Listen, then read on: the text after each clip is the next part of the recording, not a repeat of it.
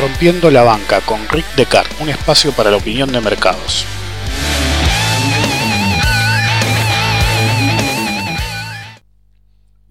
A una nueva emisión de Rompiendo la Banca. Ya estamos en el episodio número 92 y acercándonos al número 100, increíble. Eh, soy Rick Descartes y si están escuchando esto es porque les interesa lo que tengo para decir, para bien o para mal. Así que media pila y tómense el trabajo de dejar una eh, calificación en iTunes y un me gusta y retweet en Twitter si no, vamos a sufrir a este gobierno por siempre y los otros no volverán nunca más. Eh, el jueves sometí a votación el tema eh, de hoy. Hoy tocaba el síndrome de Cassandra, pero eligieron este tema. Menos mal porque si no lo hacía hoy, por varias razones, que van a ver mientras hablo, no se hubiera hecho probablemente en el futuro porque hubiera perdido eh, el impacto, llamémoslo. ¿Se acuerdan de Chubut, la provincia argentina? Volvió en forma de fichas. En forma de fichas, no, me parece que en forma de crisis financiera. Para los que no lo recuerdan, eh, ya había hablado de esta provincia argentina, cuyo gobernador había declarado, se había declarado, o declarado a la provincia, como lo quieran ver, eh, que eran insolventes. Obviamente, después del escándalo, se desdijo y se afirmó que era un caso de problema de semántica. Eh, no era que tenían que defoltear, tenían que re rolear la deuda, se dijo después. Esto sucedió en el obvio marco de una negociación con el Estado Central Recordemos que precisamente en febrero la nación asistió a Chubut con 708 millones de pesos para evitar un default con las consecuencias negativas que hubiera implicado para el resto de las provincias y el gobierno central. Como dije en ese momento, esa situación era la punta del iceberg y muchas más provincias, si no todas, tienen una situación delicada. Fue una primera alerta que muchos decidieron no escuchar. Muchos inversores decidieron no escuchar esta, eh, esta alerta y mantuvieron posiciones en esos activos basura, y me refiero a los bonos, no me refiero a los bonos de Chubut, sino a la deuda argentina en general, soberana, subsoberana y corporativa. El resultado fue un castigo ejemplar durante una severa corrida cambiaria, ese fue el marco, de la que ya he hablado en podcasts recientes, así que no voy a hablar más de eso. Pero como dije en eh, esa ocasión, la situación estaba lejos de solucionarse y un parche no soluciona la insolvencia. Y el martes 15, es decir, hace cinco días, en medio de una crisis mayor del gobierno en general, nos enteramos que la nación tuvo que salir a dar un, eh, no solo asistencia financiera nuevamente a Chubut, sino en esta ocasión también a Entre Ríos. Recuerden que ya son dos provincias, no tenemos mil provincias, tenemos veintipico, que son veinticuatro ahora, nunca me acuerdo, siempre hay una provincia más, una menos. Los viejos pensamos que todavía son veintiuno, veintidós, bueno, no importa, veintitrés provincias, lo que sea. En geografía nunca fue lo mío. Eh, entonces, también Entre Ríos ya son dos provincias de las veintipico que tenemos por un total de 2.500 millones de pesos y en el caso de Chubut, de esos 2.500 millones de pesos, 1.440. Es decir, el peso de la asistencia sigue siendo a la insolvente provincia de Chubut, de los cuales, y esto es lo importante, 740 millones de pesos fueron destinados a evitar un default de la provincia. Si bien se usó el eufemismo para pagar las letras, básicamente es para pagar las letras, pues si no pagas las letras con la asistencia del Estado vas a default. Cuando mencioné la noticia, al hacerse pública en un grupo cerrado, un amigo me preguntó eh, ¿quién da la asistencia? ¿Nación? Y yo le dije no, ¿quién va a ser? ¿El hada de los bonos? respondí. Eh, pese a la pregunta gaseosa, esto nos permite ver que en realidad en el mercado renta fija pública hay una especie de realismo mágico actualmente, una situación en la que se sigue percibiendo que nada puede salir mal y que el hada de los bonos siempre los va a salvar. Pero en el mundo real, las hadas no existen. Y cada economía tiene un solo prestamista de última instancia. Y si éste se mete en problemas, no hay a quien recurrir. Y el amigo Salvador, que aparece a último momento, por la razón que sea, no lo hará siempre. Llámese el Fondo Tom Templeton de bonos globales, que viene muy castigado este año por los mercados de deuda en general, pero en particular por Argentina. Y y te toma botes, es decir, yo siempre digo, te tienen que decir en la cara que te van a cagar. Te dice, ¿cómo se llama el bono que tenés que reabrir cuando estás hasta las pelotas? Bote, a los botes. No, flaco, no podés. Pero bueno, son cosas que pasan. Entonces, el amigo Salvador, Templeton, no va a aparecer siempre. Y no solo no va a aparecer siempre. Si te toma deuda en bonos en moneda local argentina sin ningún tipo de ajuste a largo plazo, porque afrontenlo, en moneda argentina a un año es largo plazo, a cinco, a ocho es hiper largo plazo. Ahora, si te lo toma un tipo de un cupón. El cual es mucho muy inferior a la inflación en el medio de una crisis cambiaria, en una moneda débil, con la situación deteriorándose, por más que se estabilice temporalmente. Es decir, ¿cuál es el verdadero negocio? Esa es la pregunta que hay que hacerse. Y la pregunta principal acá ni siquiera es cuál es el verdadero negocio. La pregunta principal es, ¿te están devolviendo un favor por un negocio que ya les diste? ¿Este bono lleva implícito otro negocio que no vemos? ¿O es un favor a cuenta para el próximo negociado que se haga, porque no debería eh, haber usado en ninguno de los ítems la palabra negocio, sino negociado. Pueden engañarse y pensar, de última recurrimos a Medusa, como dije en el podcast anterior, pero la realidad es muy diferente. Cuando las papas quemaron en Argentina, a finales de los 90 y principios de los 2000, no vinieron a ayudar como prometieron. Y no se puede confiar en lo que hacen esta vez, porque aquella vez nos dijeron, vos ajustás, vos haces esto, vos haces aquello, y si la situación revienta, nosotros ponemos los dólares para que no haya una crisis. Y se borraron. ¿Qué? ¿Somos la mujer golpeada en términos países? ¿Ya van a cambiar? ¿Ya cambió? ¿Me prometió que iba a cambiar? ¿Estamos jodiendo? No estoy minimizando el tema lamentable de mujeres golpeadas, sino al revés. Estoy poniendo al país a la misma altura. Es la misma situación enfermiza. Y como no hay nada de los bonos que nos proteja, tampoco hay un espejo mágico en el que nos podamos mirar y preguntar, oh espejo mágico, ¿cuál es el bono más hermoso y con qué estrategia lo podemos operar? Porque de hecho, si existiera, difícilmente el espejo nos recomendaría invertir en Argentina. Cuando era niño, pensaba como niño y actuaba como niño. Cuando me volví adulto, dejé atrás las niñerías, dice la Biblia. Y ciertamente los amateurs, o que actúan como tales, por más que se crean profesionales, deberían recitar la letanía modificada. Cuando era amateur, pensaba como amateur, actuaba como amateur y operaba como amateur. Cuando me volví profesional, dejé el amateurismo atrás. Un inversor en renta fija debe conocer el mercado que opera, cómo analizarlo, cómo operarlo, conocer la importancia de las métricas y el sutil arte del análisis técnico de bonos. Los que, los que no conocen de todo esto se ríen y burlan, creyéndose profesionales y lo único que están aportando es burlas y pelotudeces, pero en realidad se ríen de su propia ignorancia, aunque no lo sepan. Argentina es un país insolvente y ciertamente eh, lo es, pero esa insolvencia es crónica, sistémica y para empeorarlo, internacional.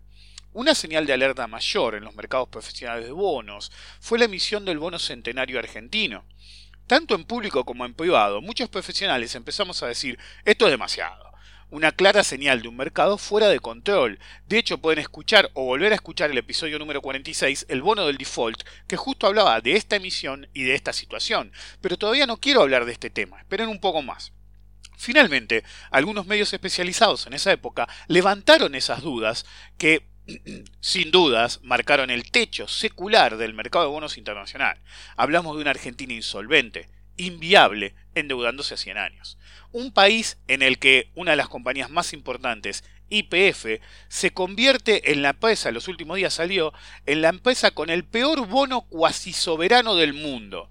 Un país que festeja el peor escenario posible como una victoria.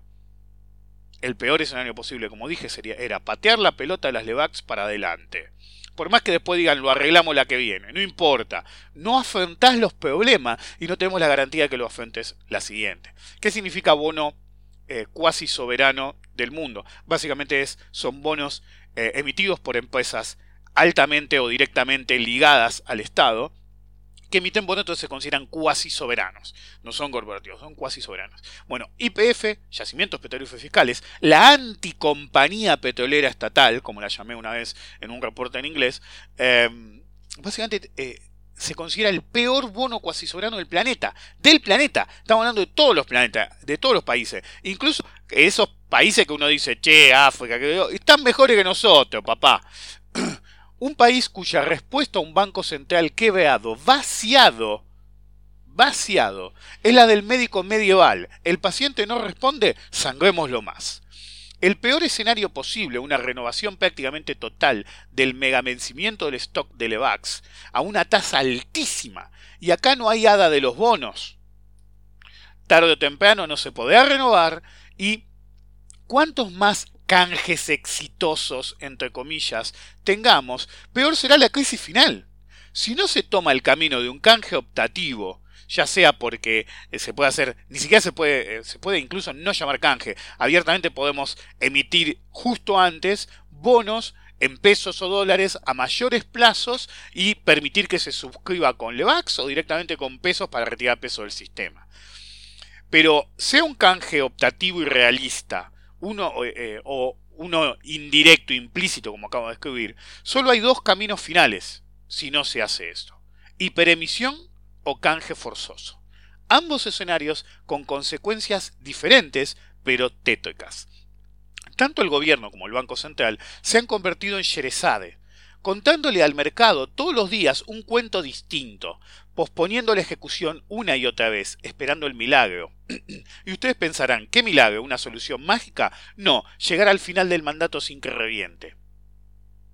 Si no lo creen, piensen en la insistencia en manifestar eh, de parte del gobierno, que tienen atendidas las necesidades financieras hasta el 2019, es decir, hasta las presidenciales. Esa insistencia me parece tétrica y peligrosa.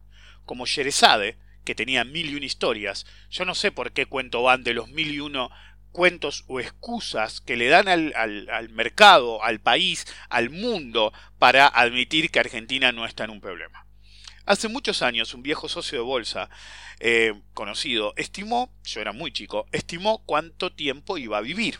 Dijo, toda mi familia vivió hasta tal edad, el promedio de vida de una persona es tanto.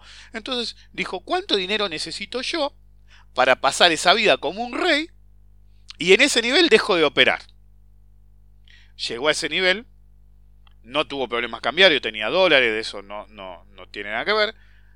Vivió, ese día empezó a dar la gran vida, pero vivió 20 años más de lo que esperaba en una pobreza total. Ya había quemado todo. Cuando llegó al final, confiándose que en cualquier momento estiraba la pata, no estiró la pata y ya no tenía guita para operar, no podía moverse del mismo modo, etc. La incapacidad de planear lo imponderable es un error y un defecto capitales. Si bien no se pueden anticipar todos los escenarios, ¿sí? importantes que ameritan cubrir riesgos eh, y no pensar que hacer la plancha y no tener autoticas son viables ni a largo ni a corto plazo, es obvio que vos no podés pensar en todos los escenarios. Pero de nuevo, eh, hacer la plancha nunca va a ser una solución. A ver si tenemos un eh, milagro. Los coyentes en el hada de los bonos y el espejo mágico actúan como profesionales sin serlo. Usan teorías estrafalarias de convergencia de tasas, compresión de spreads, pero ignoran las principales claves de un bono. La paridad, la TIR, las condiciones de emisión, el valor terminal y muy, muy lejos, la duration. Si bien todos estos factores son claves en ciertas circunstancias, ignorarlos hace que no se vean oportunidades claras. Me adelanto, estábamos con las Levax. Las Levax, más allá de todo lo que se ha hablado, para bien o para mal, por mí o por otros, brindan una oportunidad única, una oportunidad educativa. Al ser un instrumento en muy corto plazo, permiten ver el efecto del endeudamiento desmedido a tasas altas y el constante rollover y la violenta consecuencia en el crecimiento exponencial del stock por interés compuesto, y el incremento de los costos en términos de interés por un lado y el problema del riesgo cambiario al invertir en moneda local por el otro. Como es medio lengua, vamos a repetirlo. Es un instrumento muy corto plazo.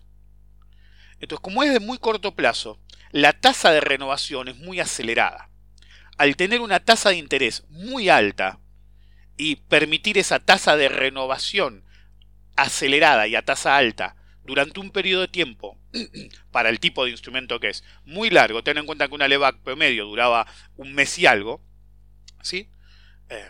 30 eh, días hábiles, si lo prefieren. Normalmente era 35, lo que sea, tenían de un mes, pero las que más operaba todo el mundo eran las de un mes. Entonces, dadas esas circunstancias, si lo comparamos con un bono a 5 años, para tener esa tasa de renovación acelerada, estamos hablando de 200 años, entonces nos permite ver el efecto que tiene la renovación constante a alta tasa de interés en forma acelerada en cómo es el stock, la dificultad de pagarlo, los cuellos de botella, el problema cambiario, ¿ok? Y toda esa situación en una forma realmente acelerada. Pero sobre todo, el riesgo de incremento de stock, perdón, por la tos, y para los tenedores el riesgo cambiario. El primero, ¿sí? Toda la situación de que crece exponencialmente, etc., es una ventaja para el inversor. Porque la tasa es alta, me dejan reinvertir, cada vez me crece más el capital, por un lado. ¿sí? Entonces, una ventaja para el inversor. Y es una desventaja para el emisor. El segundo, el riesgo cambiario, es lo inverso. Es una ventaja para el emisor que licúa vía tipo de cambio la moneda local y es una desventaja para el inversor. Entonces, básicamente es un juego de tira y afloja a ver a quién le va mejor. en sí, es un mercado que permite aprender la dinámica de un mercado de deuda observándolo a alta velocidad y mostrando eh, la inviabilidad de un sistema como ese, la inviabilidad de un país como este, la inviabilidad del endeudamiento perpetuo de muchos países. A esta altura, prácticamente todos. Pero ¿por qué alguien invertiría en renta fija entonces? ¿Que son estúpidos? Si veo que a largo plazo es un quilombo. No, lejos de serlo. Como siempre digo, los bonos siempre, siempre son negocios. Mientras uno sepa cómo operarlos. Entonces, si el espejo mágico existiera y pudiéramos preguntarle, oh espejo mágico, ¿cuál es el bono más hermoso del reino? Él respondería, el bono centenario argentino. Del mundo, ¿eh? Y si le preguntáramos por qué, nos respondería, paridad, TIR, condiciones de emisión, por el valor terminal, por la duration, y por algo, diría el espejo, que Rick todavía no le dijo a nadie algo que había decidido guardarme hasta que el bono tocara 80. De hecho, el día 4 de mayo, que el precio marca como mínimo en el gráfico histórico 83,31 en Bloomberg o Reuters, en realidad el precio mínimo fue por lo menos 69,75. ¿Escucharon? El mínimo que marca el gráfico es 83,31. Por lo menos ese día de pánico se operó a 69,75 en el mercado over the counter en el exterior. Y esto lo sé de primera mano. Y se hizo cantidad, la que yo quisiera o ustedes quisieran. Y de hecho, un par de días después, se cerró el mismo trade, que en realidad para mantener a, mayor plazo, cómodo en 89.76. Después me quieren explicar a mí cómo operar bonos. Compra en 69.75, que el gráfico ni lo marca, y venta en 89.76. De hecho, el único eh, tomador que había en el momento que se operó 69.75 en eh, plataformas de menor liquidez como Interactive Brokers, el único tomador pagaba 70. Y si hubiera empujado un poco más el mercado y hubiera habido un poquito más de pánico, solo un poquito, lo teníamos a 50 en un par de días. Pero antes de explicar este pequeño dato, que no le he dicho a nadie, que lo escucharán aquí por eh, primero, después más de uno va a levantarlo como propio en público o privado. Eh, tomo estas notas a la 1 y 37 am del viernes 18, aunque las estoy leyendo ahora domingo, puse la hora a propósito. Antes de esto decía, permítanme, permítanme ir un poquito para atrás. Pero recuerden, muchos van a decir, ah, pero eso era obvio, ¿por qué nadie habló de este tema? Ya voy a hablar. Cuando Argentina entró en default, tardó casi 5 años en armar un canje en las peores condiciones para los acreedores de la historia de un default. Y como siempre, hubo un bono par, ¿sí? siempre en todos los canjes, siempre hay un bono par que paga mucho menos para ser atractivo a los grandes fondos que no quieren perder capital y están dispuestos a tomar un bono a mucho mayor plazo que los bonos de corto plazo eh, con quita. Un bono par decía al 2038 Ahora les suena cerca, es adentro de 20 años, pero en ese momento estábamos en 2005. Lo que implicaba 33 años de espera. Pero el principal se recuperaba totalmente. La clave de los bonos es invertir en moneda dura, cuando hay default anda bono par y siempre ley, en caso de Argentina, Nueva York. Fíjense que todos lo, eh, los buitos no buitos, no, flaco, era la guita de alguien. Decir, ustedes se creen que eran buitos nada más. Es decir, la gente nos quieren vender la historia de los buitos. Había mucha gente que tenía sus jubilaciones ahí. ¿Ok? Sí, hay gente que compra. La gente no identifica el que te hace el juicio, que por ahí te lo hace genuino, y compró el bono a 100, con el tipo que te compra el bono a 2 de paridad. Eh, chupala. ¿Ok? Yo compré bono eh, par, va, lo que se convirtió en bono par, eh, a 2 o 3% de paridad en default. No hice juicio, obviamente, no le haría juicio a mi propio país, pero después entré con esos bonos a canje bono par. Entonces básicamente me pagaron el 100% esperando unos años, obviamente. en los canjes siempre hay un bono par, que siempre es el elegido por los profesionales por menos intereses que dé, por más bajo que sea el cupón, porque implica no perder capital y después simplemente podemos reinvertir en forma cruzada para potenciar la TIR. ¿Qué significa eso? Eso significa que yo me quedo con mi bono par, que me paga poco cupón, y después, por ejemplo, lo que se hacía en su momento es, vos esperabas que la inflación se moviera, ya estabas en bono en dólar, entonces lo que hacías era, cuando cobrabas bono par, el cupón, por más chico de fuera, te comprabas un bono argentino indexado en eh, pesos indexado por ser, como era el NF18. Todavía mucha estrategia que armé yo eh, para mí y para otros, de cobrar un cupón bajo, pero reinvertir en algo de alta de alto rendimiento. Uno era el NF18, después también tenía los bonos en dólares de corto plazo emitidos después del eh, canje. Entonces, ¿era un cupón muy malo? Sí, era un cupón malísimo. Así que como enganche se entregó eh, solo a los que entraban en el canje el cupón de crecimiento. Muchos pelotudos después compraban el bono, ni bien empezó y no sabían que no tenían. Es como un dividendo. Cuando fue ex dividend al tipo que entró en el canje. Todo lo demás que compraron después, aunque no hubiera salido el cuponcito, no se lo daban. Durante años, algunos advenedizos me criticaron porque siempre hablaba de los riesgos de invertir en esos cuponcitos. Pero en su ceguera no entendían que yo, como otros, lo teníamos gratis.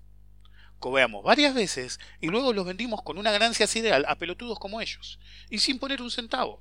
Pero ese no es el punto. El punto es que en el peor default de la historia se pudo canjear por un bono par a 33 años después de esperar 5 años, es decir, un total de 38 años. 33 años y después de esperar 5 años. Volvamos al presente. De vuelta al presente, el AC17 o bono centenario presenta el más hermoso caso de reversión a la media posible. La reversión a la media es una de las herramientas de trading cuantitativo más malinterpretadas, ya que muchos creen que en realidad hace referencia a una media, una media móvil, aunque en realidad hace referencia, para simplificar, a, llamémosla, un ancla, ¿sí? un valor al que debería volver, no una media móvil. ¿ok? Y nuestra ancla son 33 años más 5 años y un cupón de interés anual de 2.5% más un cupón de crecimiento. Esa es nuestra ancla. El canje más violento que hubo contra los tenedores de bonos internacionales que permitía un bono par, nuestra ancla, 33 años, más 5 años y un cupón de interés anual de 2,5% más cupón de crecimiento. El estimado incluso, en su momento, por más que dio mucho más, era que el cupón representaba por lo menos 4 puntos más, 5 puntos más de interés. Pero en realidad estamos viendo un cupón de 7,5 a 8. Pero no importa, aunque me dieran el cupón del 2,5, no perdí capital. La clave no pasa por ahí. La clave pasa por 33 años más 5 años. Así, donde normalmente un caje implica, casi siempre, un estiramiento de plazos, de duration, durante los próximos 60 años, de hecho, un default en cualquier momento implicaría lo inverso para el bono centenario. Es decir, potencialmente en un evento de default, el centenario se vería beneficiado por una severa reducción de su madurez. Si no hay default, se cobra un cupón enorme con una TIR fenomenal. El bono centenario es el mejor bono posible, un bono con diferentes estrategias que deben ser comprendidas en su totalidad, comprender cuándo y cómo implementarlas, eh, cada una de ellas, y un tiempo en extremo prolongado para hacerlo. Devengamiento, pseudo-paridad, trading de duration, potenciamiento de TIR, default, son todas estrategias de un bono multidimensional. Los que cogen enlazadas te recomiendan AI24 y el carry argento de Levax. Este último, como verdaderos evangelizadores, fanáticos, defensores de la fe, no importa cuántas veces los partan en dos. No importa cuántas veces se los lleve puesto el mercado, cuántas eh, veces el riesgo cambiario lo saque en camillas, como dice el sacerdote vudú. Esta vez es diferente. Siempre es diferente, según ellos. Y siempre es igual, según yo. ¿Quién tiene la razón? Síndrome de Cassandra. Entonces, estamos hablando de un bono que si Argentina no fuera default, el cupón es enorme. la estrategia de pseudoparidad o la estrategia TIR nos darían ganancias enormes durante prácticamente toda nuestra vida y la de nuestro descendiente, a menos que como yo piensen vivir 20.000 años, entonces básicamente puedo hacer un rollover a otro bono de 100 años, pero básicamente la levantan en pala y si defoltean, achican sin perder capital a la mitad la madurez del bono. Es el escenario perfecto. Pero la realidad es una. Las hadas de los bonos no existen. Pero los genios, los genios sí. Nos vemos la próxima, chicos.